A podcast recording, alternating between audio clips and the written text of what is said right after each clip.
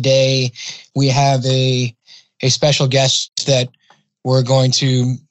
I don't know. We might beat on you a little bit, but uh, you know, just because you come from a company that's somewhat pop i mean somewhat kind of famous and or well known but uh, jonathan nelson global solutions engineering leader at vonage and uh, i don't have i don't have vendors on that often but because you're a solutions engineer aka sales engineer and we have the sales engineer is like the best job in the world i think because you kind of you're you're responsible for making sure salespeople don't say stupid things and uh, make up you know grandiose promises to um, the customer. Would you would you say that that's a fair statement? I think that's fair. Uh, sometimes we're a barometer of truth, but I, I think also we're that trusted we're that trusted advisor in a lot of instances, right? Because you know even if you have the most intelligent and capable sales rep um, that title of sales rep doesn't garner as much trust as the solutions engineering label does. So I have this ongoing argument. It's like if we have this the sales engineer, it's kind of like why do we need the sales person? I guess they're just more good at I more good. right? I mean, here I am, an English major.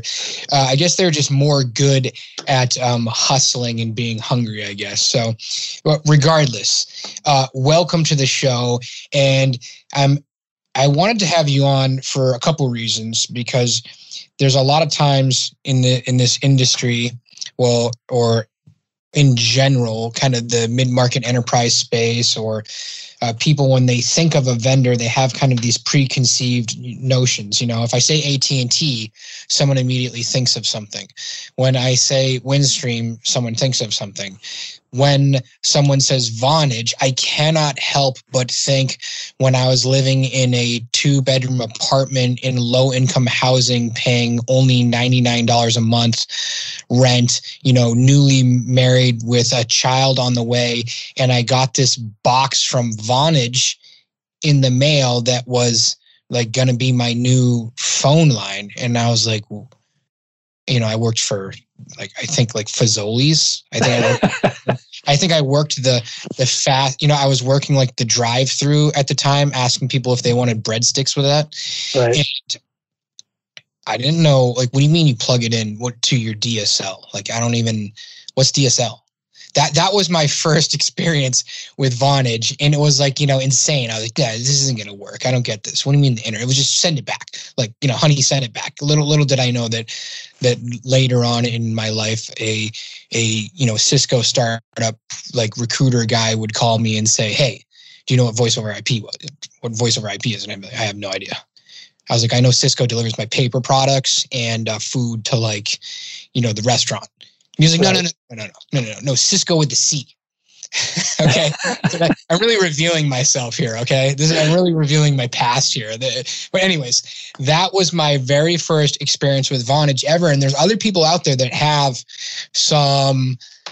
You know, Vonage is the, in my opinion, quintessential example of a te- of the ebb and flow of the telecom industry and why the if you ask one out of three Americans who has the worst customer support in the in in any industry, they say telecom. Like telecom, and that includes, you know, internet providers, eh, you know, telecom, all of the telecom in general has the worst customer support because typically people are calling 1-800 go pound sand. And if you look up you know reviews on various different telecom companies we did it the other day. Well we might do that during the show. It's a good laugh.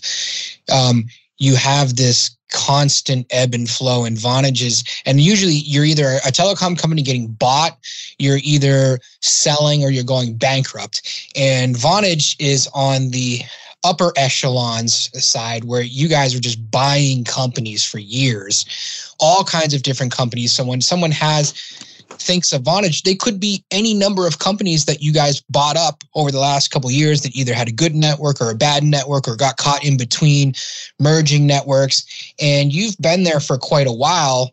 So I'll let you, I'll put you in the hot seat here. You know, you've been at Vonage for eight years. How many companies have you guys bought over the last eight years? I, I think we've done um, eight companies over the last six years, if I remember right. And there may be, I may be off by one or two. Um, but I think that was it, right? There is this um, B to C mentality initially. You know, kind of. I, I always joke around that we were kind of the godfathers of VoIP, um, and we had those annoying commercials like to go with it, right? Like Godfather's Pizza. right. I mean, it was just so so commonplace, and people still know us even when we talk to businesses. You know, there's always somebody in the room from the CIO to the director of IT. They're like, "I still have you guys for my residential phone."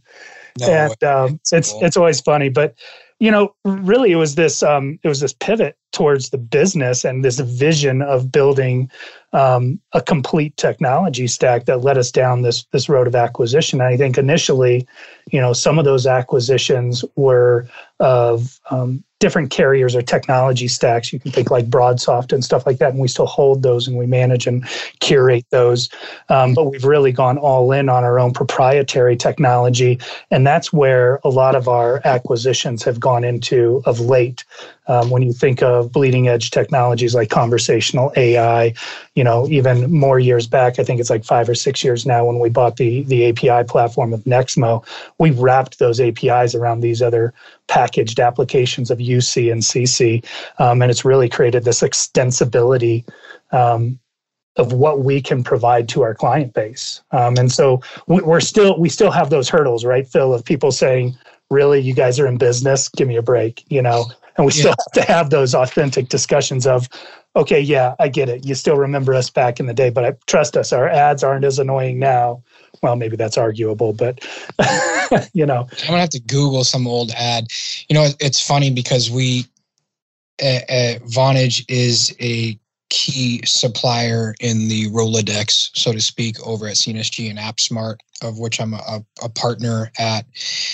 And we have thousands probably you know hundreds of thousands of actual endpoints we, we maybe we could call them end users um, on vonage on various different platforms and i have seen all kinds of good and bad i've seen you know when it was you know you guys bought a company down in dc years ago called icore mm-hmm. and iCore had both GENBAND and a, I think it was Gen.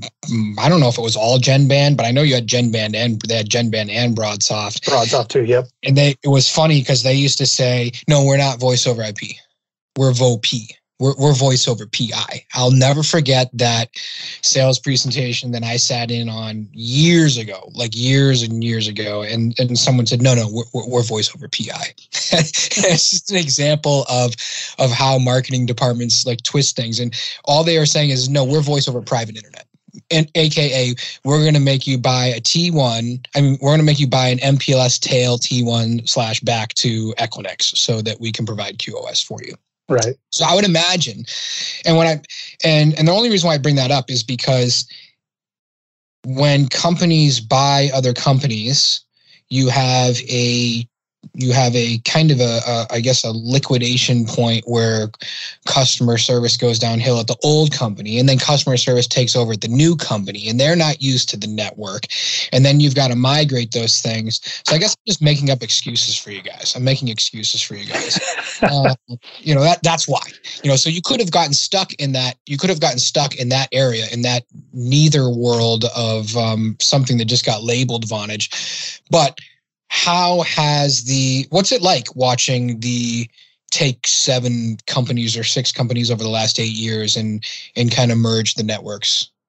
It's been interesting. I mean it's not been without its challenges you know phil. It's um it's been difficult at times but the thing that i would um, really compliment the entire vonage organization on is just the ability to um, to learn from those losses and to to learn fast quite frankly. I mean we've stumbled um, we've stumbled within the channel specifically. We've stumbled on our technology but we've turned around and built something stronger from that.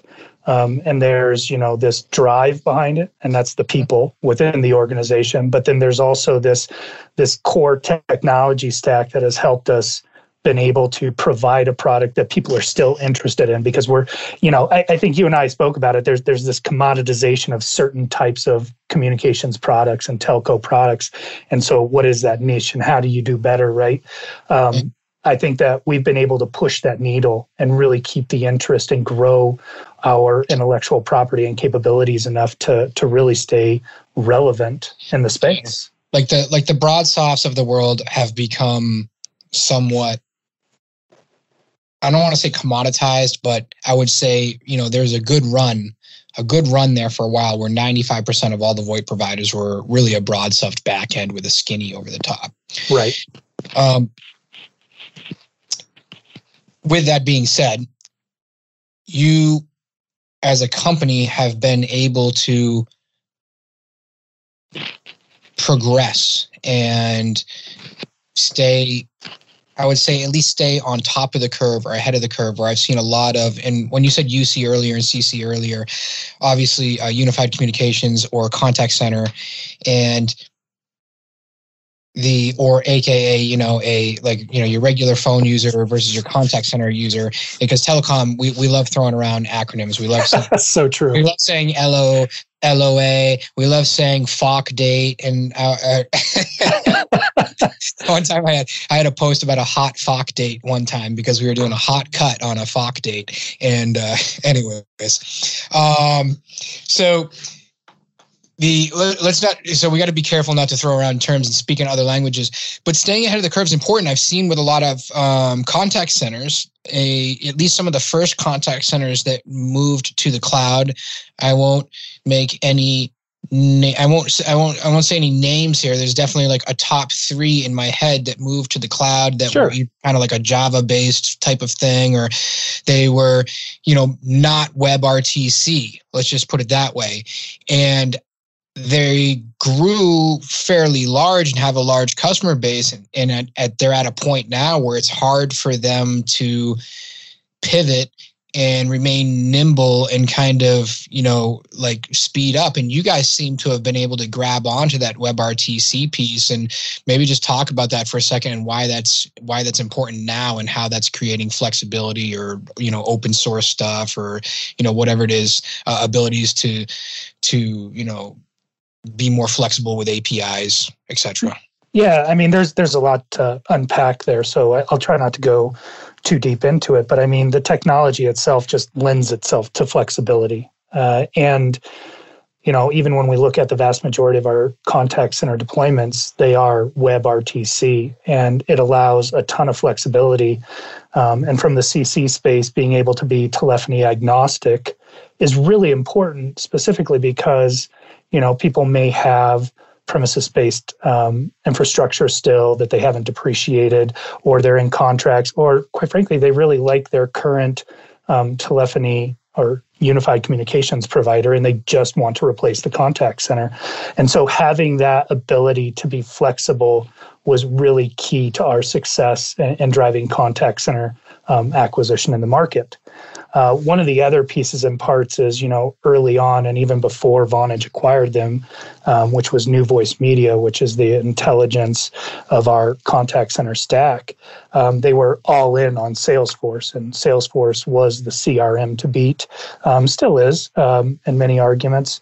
And because they're an industry leader, NVM was able to design around this industry, industry leading technology and build a base that as it got folded into the Vonage ecosystem and technology stack, we were able to take that um, strength and start to build it out in other key systems like Dynamics 365 and ServiceNow and some others that are coming down the pipe.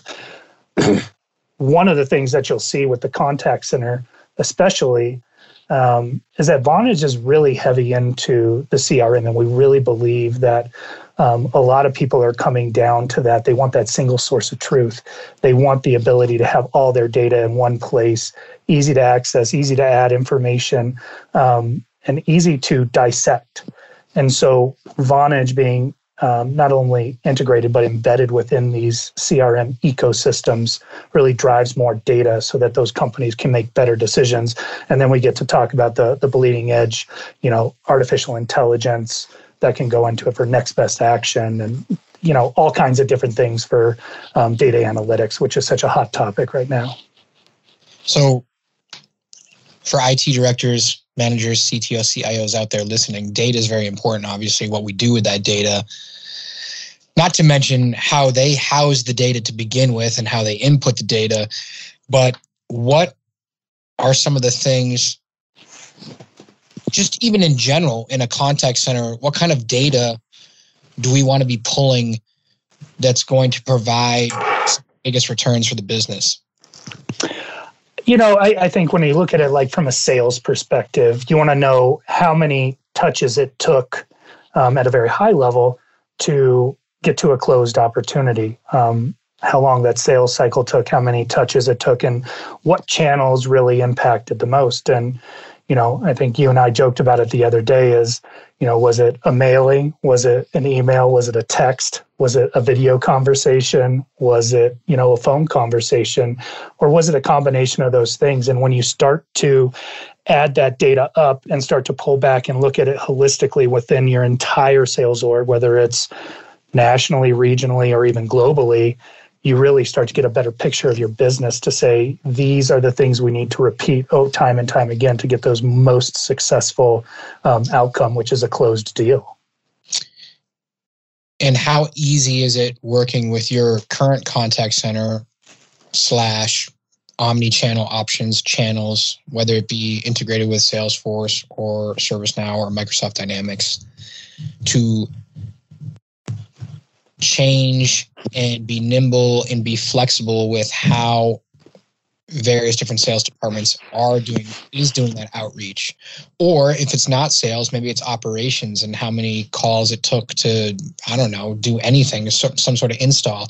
Or maybe it be existing customer base and how are we focusing on our top 20% of our most important customers versus the you know the bottom 80% are you saying it's easy to morph change and and you know push out a data set that someone needs?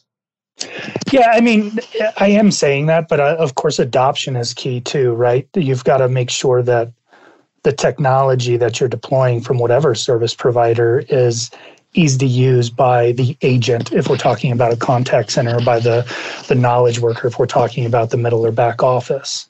Um, you know I, I think it's important that you can get those applications either you know i hate this term but I, am going to end up using it which is that single pane of glass you know everything can come together in one application or to the or, or at the very least that it's only a couple of applications because once you start jumping from app to app to app to app in order to accomplish your day-to-day goal um, then it just becomes laborious and no fun for the end user um, but when you start driving it all into a single location, they can get everything done in multiple channels.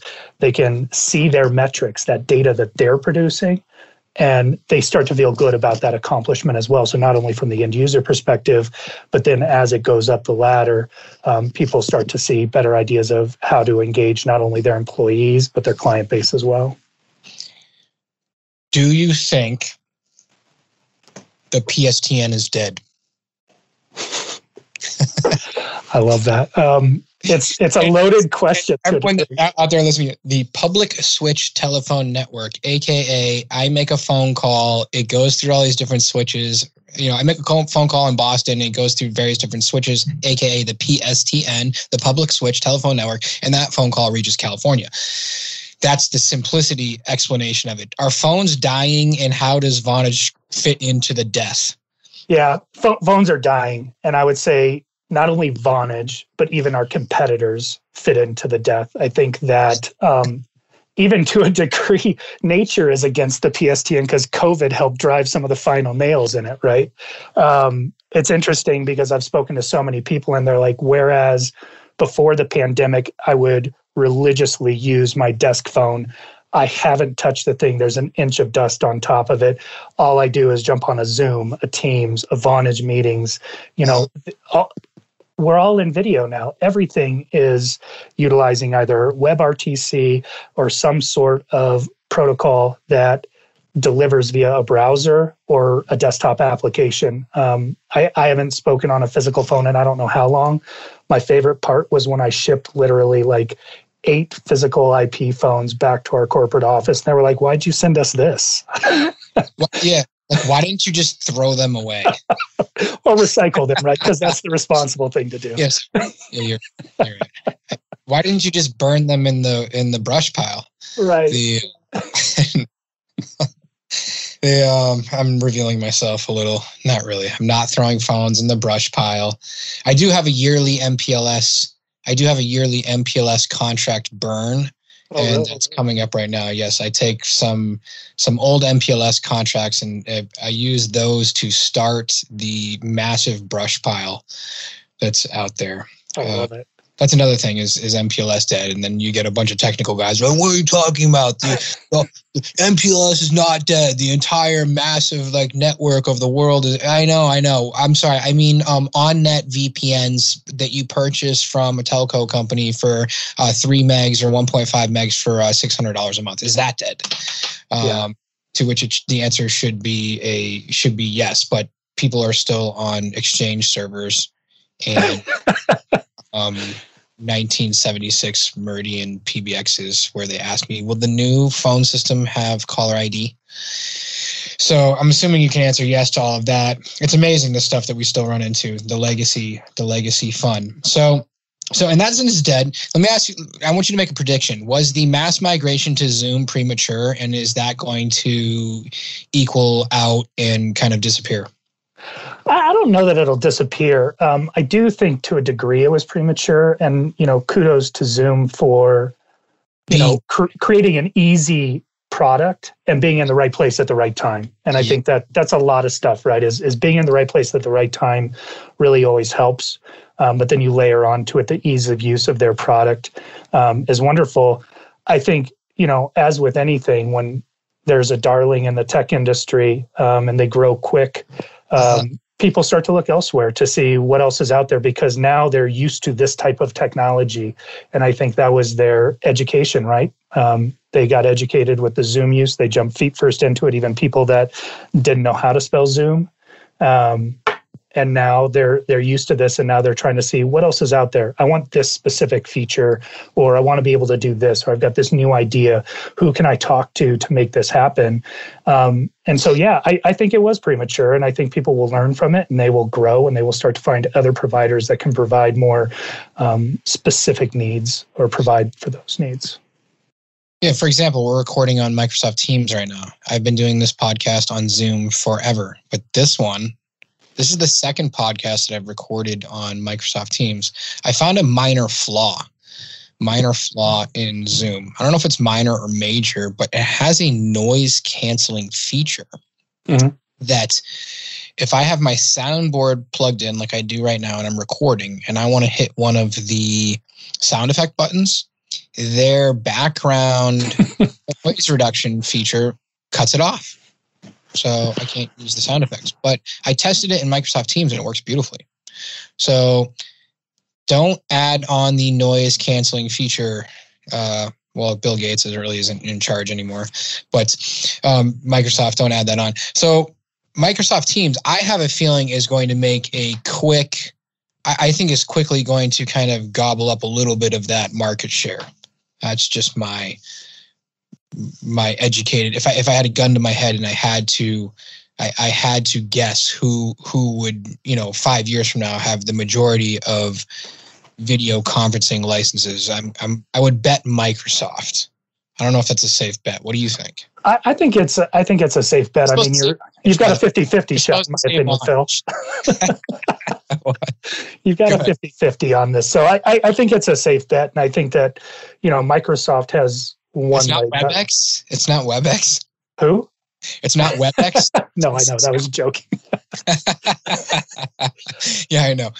Like, uh, yeah, someone out there right now is like, "What are you talking about?" I love WebEx. And WebEx has a great product too, but there's so many great products out there. I think it's funny being in the industry, and even for a specific service provider, I literally have everybody's video application on my desktop because mm-hmm. when I mm-hmm. talk to partners, they use something different. When I talk to clients, they want to use something specific. Um, so I've got them all, and they all have some of their benefits, but yep. the ease of use ones that are there I mean, you can guarantee most people have a Zoom app and a Teams app. yep. Then we got BlueJeans. What else we got? We've got, you know, you know, just part of Verizon, right? Google Meet. Yeah, we got. I mean, we have everything, and then we have all the versions of um, of Zoom that are just white labeled by somebody else. It's it's still Zoom. right. It's still, still Zoom. Um, but you guys have a video. You guys have a video conferencing platform built into the built into your UC NCC, right? Correct. That is correct. Yeah, we do have a proprietary platform that utilizes part of our API stack that we packaged up and put into our unified communications platform. It is an amazing ad hoc collaboration tool that allows a lot of versatility and it's included in the UC license. So You're we're not awesome. trying to compete with the teams and Zooms of the world. We're trying to just help with that collaboration piece of it and add easy ways for people to talk, engage, and, and move back and forth in multiple channels across their communication software. Immediately, I just thought of the sales rep saying, you know, see, you don't have to pay for this anymore. We include it for free. right. Exactly. That's, that, that's that's why. Uh, you guys are also a Microsoft Direct Routing partner, so you're able to not just API into Teams, but just provide direct routing. Correct. Yeah, and so um, what we've been working there. Um, I mean, that's such a hot topic, right? I mean, Phil, how many times have you said, "Well, can you integrate with Teams to a service provider?" Um, I mean, we all have to do it, but the direct route is the most um, effective way where you can keep somebody again in that single application, right? You get the benefit of the Teams application, which is a great app with a ton of capabilities in there for an entire organization to interact. But then you get the best of breed with, say, a Vonage as a service provider, being that telephony back end with all those appropriate and required hosted PBX features, which Microsoft, quite frankly, doesn't have. And if you guys are, if anyone out there is thinking, I wonder if they can do this, I wonder if they can do that, because typically uh, where this comes into play and where it can get complicated is with uh, contact center, right? Mm-hmm. So you've wall boards, you've got wait times, you've got, I want to know what my average call time is, hold time, out of work, this, various different, um, you know, uh, different agents and and and just all kinds of different call queues and everything like that. And there's probably numerous questions that people have. The one that always comes up with me that's like a standout one is the ability to have presence between teams and the contact center. And I think I might have asked you this last time. You said it was like one way or something like that, or is it both? I mean, just like there's a ton of questions that come up. So if anyone has any questions, just feel free to um, you know message me on linkedin or email or or just you know just ask jonathan yourself. You can find him on linkedin. You can message him if you got any questions about the Vonage stuff uh, from after the show. Uh, complete side note. How did you get into this? How did you get into this to begin with? What was your um you know how what was your start with technology? How, how did this how did you how did this happen to you? You know that's that's an interesting story. Um I, I think you know I, I started out kind of self-employed more on the finance sector and um, helping small businesses gain the appropriate financing and building out a, a, web in the box and doing credit card processing kind of a, a whole small business in a box type thing um, yeah. I had a couple partners there that we all worked together and did that and um, at a certain point um, I don't know. To a telecom guy that says, and you're like, "Hey man, can you refer me to the credit card guys?" And they say, "Hey, can you refer telecom guys?" And you're like, "Hey, I think telecom's better." Just, right. it was it was it was a friend, right? And he led me astray, and he got me into conferencing, and then I hitched my wagon to that shooting star, and here I am.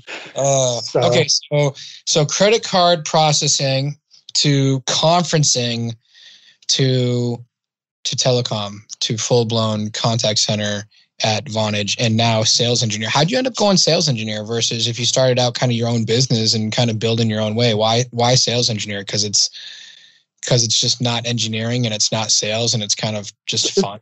It's a little of both. I think that's I, you hit the nail on the head earlier. It's one of the funnest positions in the organization is you get to be technical, which that's where I'm very interested in how the technology works and and what it does and what you can do with it. But then I still get to talk to people, right? I guess I'm that outgoing engineer, pseudo engineer, however you want to call it. It's uh, I, I enjoy these engagements. Engineers, I exist because the engineers can't talk to people. right.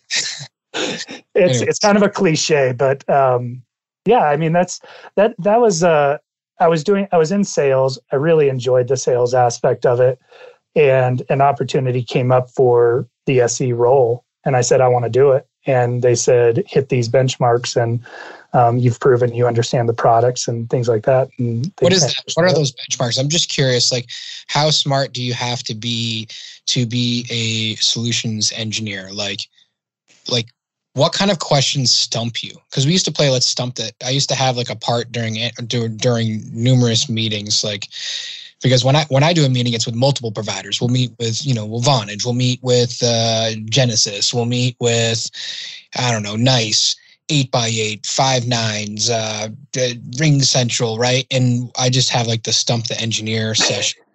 You know, let's stump the engineer. Can we ask him a question that he failed? What stumps you? I, you know, it's it's new acronyms, and technology grows at this exponential rate. There's this expectation of a sales engineer. Networking experience, do you think? Like, I mean, like like hardcore kind of like technical networking experience. Like, there's got to be some IT guy that asks you a question, and you're just like, um, yeah. I, I think it's it's the network engineers, right? So, like, it was interesting when I started out. I, I worked at um, Telesphere that was one of the acquisitions of Vonage, and we were heavy into MPLS, and so I was far more practiced in my networking knowledge at that time. But then, mm-hmm. as Vonage changed over the years, we've become more of a software-driven organization, and so now more of my answers and questions and things that I'm comfortable with are API driven. So I'll, you know, a network engineer will come up and ask me a question. I'll be like, I'll have to look that up, or I look to one of my SEs and say, hopefully you know this question because I can't remember the answer. I know what he's talking about, I just don't know the answer. Um, it doesn't matter. We're web, we're WebRTC. It doesn't matter. right. And then eventually she'll save my skin because she knows the answer. My SE does, and we're we're good to go. But um, I think it's it's just that there's this expectation that you know a lot or at least a little about everything. And it's it's a really difficult position for an SE to be in sometimes. Um, and I'm not whining or anything. I love getting that challenge, but I also know that SEs get into this role because they like that, because they get asked a question they don't know and they want to go back and research it. They want to know how to answer that question. And so that's kind of something we look for is what didn't I know when I walked into this meeting that now I know? And I'm only mentioning that for any IT directors or IT managers out there that might not be in a job right now because your business shut down during COVID or whatever the reason is. You know, a sales engineering job pays pretty well and is pretty fun, and you can just, you know, you'll you'll have all the knowledge that that most people don't have. You can just hop right into that role and you know you, you you don't have to worry about keeping systems up and ticketing systems or anything like that anymore. You can pretty much just show up to a meeting and help the other guy that is in that nightmare um, answer all his questions. Yeah. And selfish plug phil but we do have some open se recs oh, um, here at vonage so. Where are we at? Where are they located? Job uh, openings literally we have, we have a couple in the east and we have a couple in the west so i mean well, what's east? Like northeast southeast? I mean like oh, that's a good point. Okay that's fair. We have we have a couple in the northeast and we have one on the far west coast so um, pac northwest. But again these roles have allowed us to be remote so while oh, nice. they're to support certain areas remote is fine for a lot of these as well. Man i wonder if i'm smart enough. Maybe i should apply I only want to be on like four calls a week. That's it. Uh, we're gonna have to talk, Phil. Can I do like a part-time SE role? Just pay me hourly. You know, we'll just the. yeah, I don't want to go on that one. I don't like that guy. My favorite's going to be uh, creating that model for payroll. we just outsourced SEs. Wait a second. We could have a website. We could turn that up you know, part time, you know, just have like a group of like a thousand of them. And like, we need, we have some slots open today. I get those questions all the time. I get some, there's this like European, like, I don't know, they they collect data or something. And they keep asking me for my professional opinion on things like, can you get on a call with this company on this day?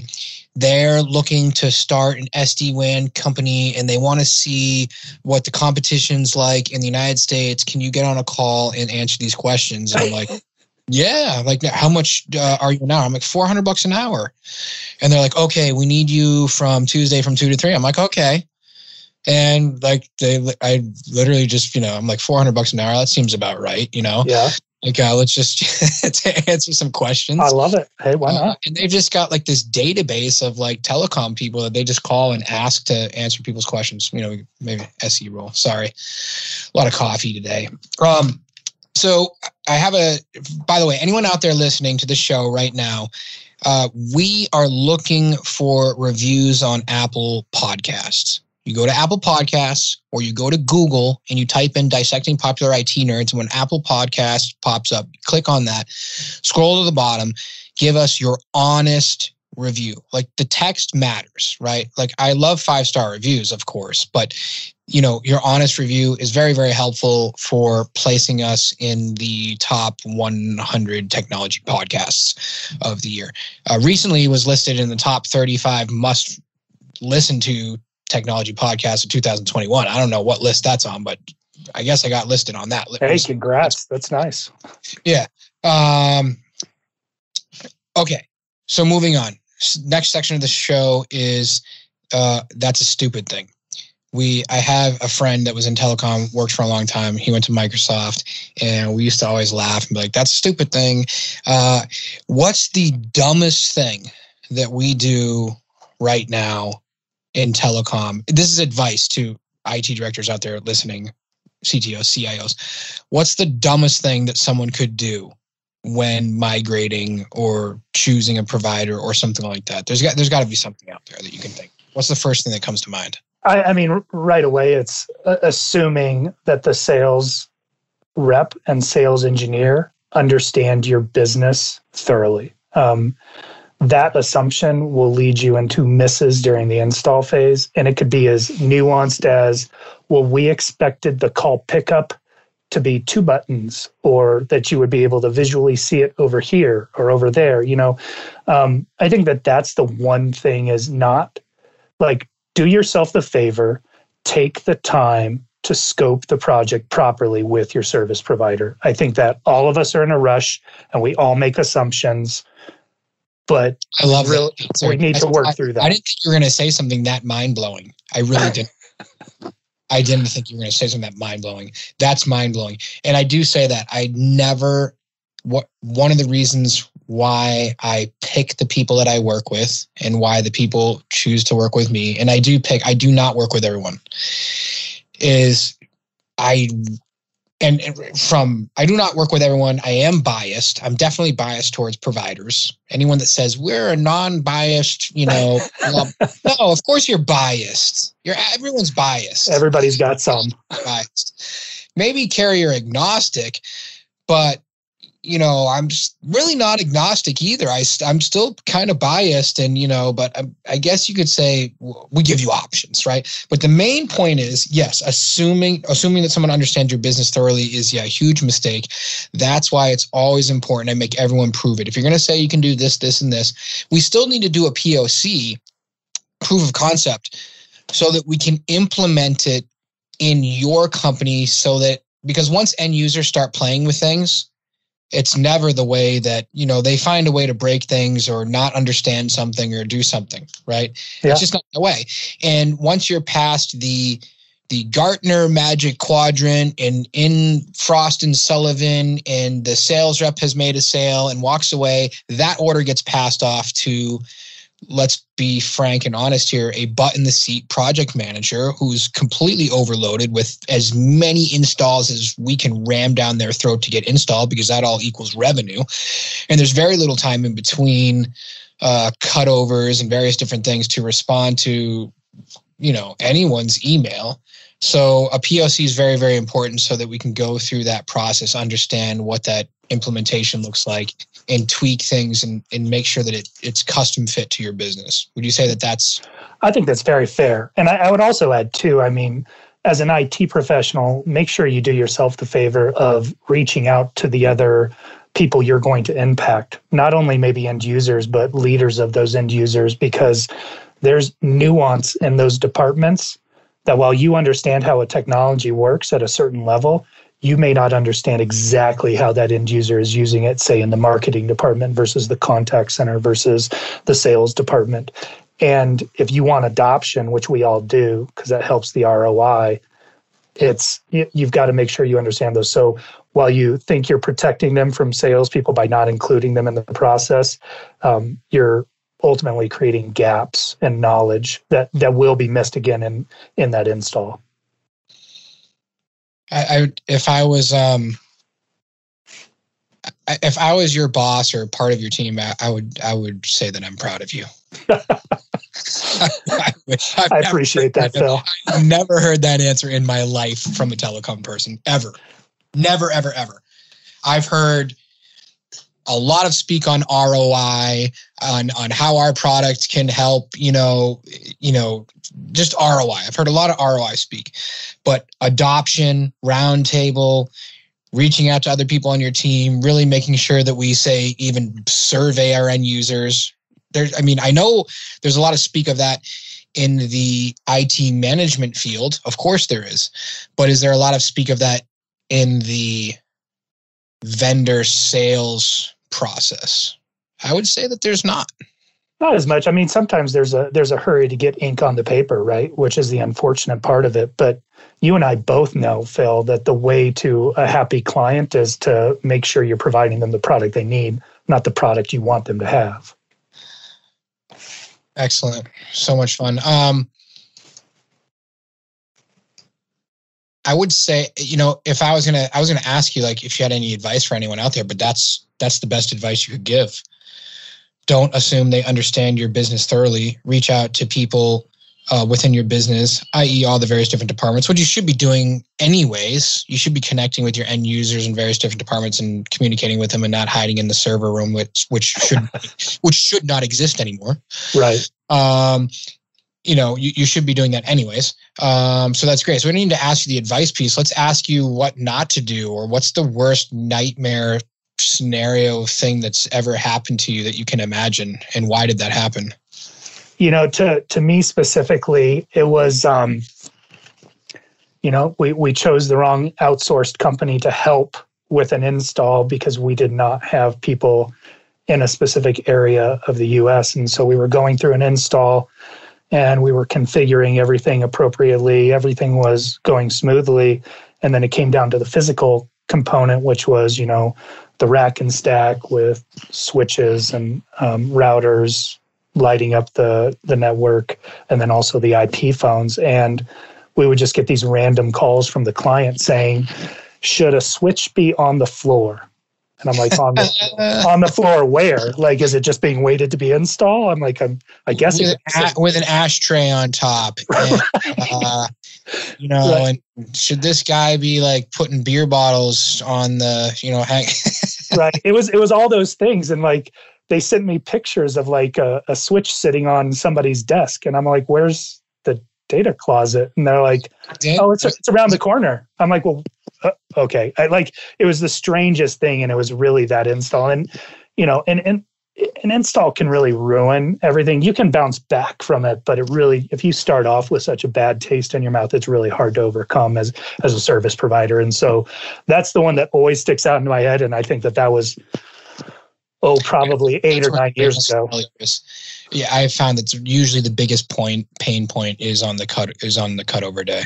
Mm-hmm. It is. It's not like will this product work? I've even seen POCs go fine, and then why did the why did the install be so? Why was it so mismanaged? Why was it a circus act? Why you know? Um, so again, though, to get more detailed on that, the, the failure was the people the failure wasn't really the product. The failure was the people on that one. It sounds like. Yeah, I, I think to a degree, but I, I also think it's the business too because we trusted, in a sense, we did not vet properly. So I, I don't think it's all just on, you know, the fact that we had an unprofessional, you know, person do the install. It was we were in a rush. We didn't take the time to vet this third party and we pushed forward because we took our own business for granted. We live in this world, we eat, sleep, and breathe it, right? And I think a lot of technology professionals do this is we just expect people to understand things at a certain level that we already understand because it's second nature to us. Um, you know, it's it's one of those things. It was like I'm trying to think of the the best example. Like um, when you're first teaching somebody to drive a car. Uh, you just assume they're going to pick their foot up off the gas if they get nervous instead of just mash it down to the ground. But you have to tell them, hey, slowly take it off, mm-hmm. slowly apply the brake. Don't stamp your foot down. You'll get a better result, type of thing. Um, Do you have any kids that are 16 or 17? Not yet. Not yet. I'm bracing for impact on that. Okay. My daughter's 17. I just, it was like a special moment going with her. It was like the thing she did with dad. Yeah. Like learning driving, going and get her a license or anything. She learned pretty fast. And um, she did pretty well. She wasn't like, you know, like even, even like the, even like the, the officer that did the test and everything like mm-hmm. that. Mm-hmm you know the, the drivers like prison they're like oh it was just you know it was like a pleasure having your daughter because it wasn't like you know complete fear ready to drive. They're like, I'm ready to drive. Some kids are like, I'm not ready to drive. But I know what you mean. Like you have to you have to tell them like it's not turn into the intersection going straight and then do a 90 degree turn, like and then turn the wheel. It's kind right. of like a you know, more like a 45 degree. It's yeah. like a increment, you know, people don't it's funny because you you've been driving and doing it unconsciously. You don't even remember driving, you know. You know, yeah. we don't even remember driving on a two hour drive. We're like, oh, it just happened and and that's that's I think you know for any technology professional out there, it's take a minute, breathe, and make sure that what you're explaining is in enough detail for somebody who doesn't live in your world to understand. And it's that that I, I kind of believe in that extreme ownership as well. As you know, that was that was on us for not taking the time to talk through it with this install person, and we just made assumptions and thought, hey, he said a couple of right acronyms. He knows what he's doing. Let's move. Mm. I uh, asked you last time what was the best part about Vonage, and you said you're the most flexible platform. yep, I, I said it I mean, the best part. What is, but what does that mean to people out there listening, and why is that important? Um, I, I think it's important because actually let's start with what it means. I think that's a better place to start. What does that mean? Um, i think not only do we have the entire stack when you think of unified communications contact center and then api capabilities. So somebody could come for us for just one or they could come for all uh, consumption of all of our products um, but also to the extensibility of the platform for us to integrate and do one-off and unique scenarios and when we talk to partners that helps us really um, fit specifically into a client's need, whereas out of the box products don't always do that. Um, so we have development professionals on staff so that if you need to get advice on how can we utilize these apis from a dev perspective to mm-hmm. complete our communications infrastructure or go to market strategy um, but it's do you have guys? Do you have dev people that can development software development professionals that could write the code from start to finish for someone for like a simple API? Yes. Okay. Yes. So I've got this janky old server running some crazy old software for my, I don't know, um, uh, manufacturing company manufacturing Oh, there's so many thoughts that came in. let, let, me stop you there, uh, Phil, real quick, real quick. I want to ask this. We're, we're manufacturing, um, um, you know, syringes. Uh, can you guys build the API for the screen pop into their weird, janky old CRM? Can we? Possibly. Should we? That's a different discussion, right? It's and, and I think that's the thing, right? That's why that's why you're around, Phil. That's also why the approach we take, which is what is best practice as well like what is your long-term strategy if you're holding this together with bubblegum and band-aids maybe we should be looking at what is your like let's get you to a better database strategy first before we engage on all these other screen pops and go down this path because if that falls apart on you and you're forced to switch that technology then dev costs come back up again because we would have to engage again to to integrate into a new platform yeah, yeah. Oh, sometimes it takes. Uh, in that particular case that I was thinking of, the actual IT director had had quite good development skills, and he built the API himself in like I think it was like four to eight hours. That's he just awesome. wanted, he just wanted to read an inbound caller ID and pop a screen. Yeah, and and a lot of times we just advise on it because there are the folks that can do that, right? Point is allow them to do that. You allow them to do it. You have some kind of sandbox. You guys allow them to build into this type of stuff. Correct. Okay. Uh, it's been an absolute pleasure having you on the show. Is there anything that I forgot to ask you that I should have asked you that was just like you know any other mind blowing stuff because we already got the assuming the vendors you know understand business thoroughly. That was that's just a gem. Well, I'm glad it worked out. Um, no, nothing that I can think of right off the top of my head, but I really appreciate you inviting me on, Phil, and I hope uh, your listeners got a little bit out of it. Yeah, thank you so much.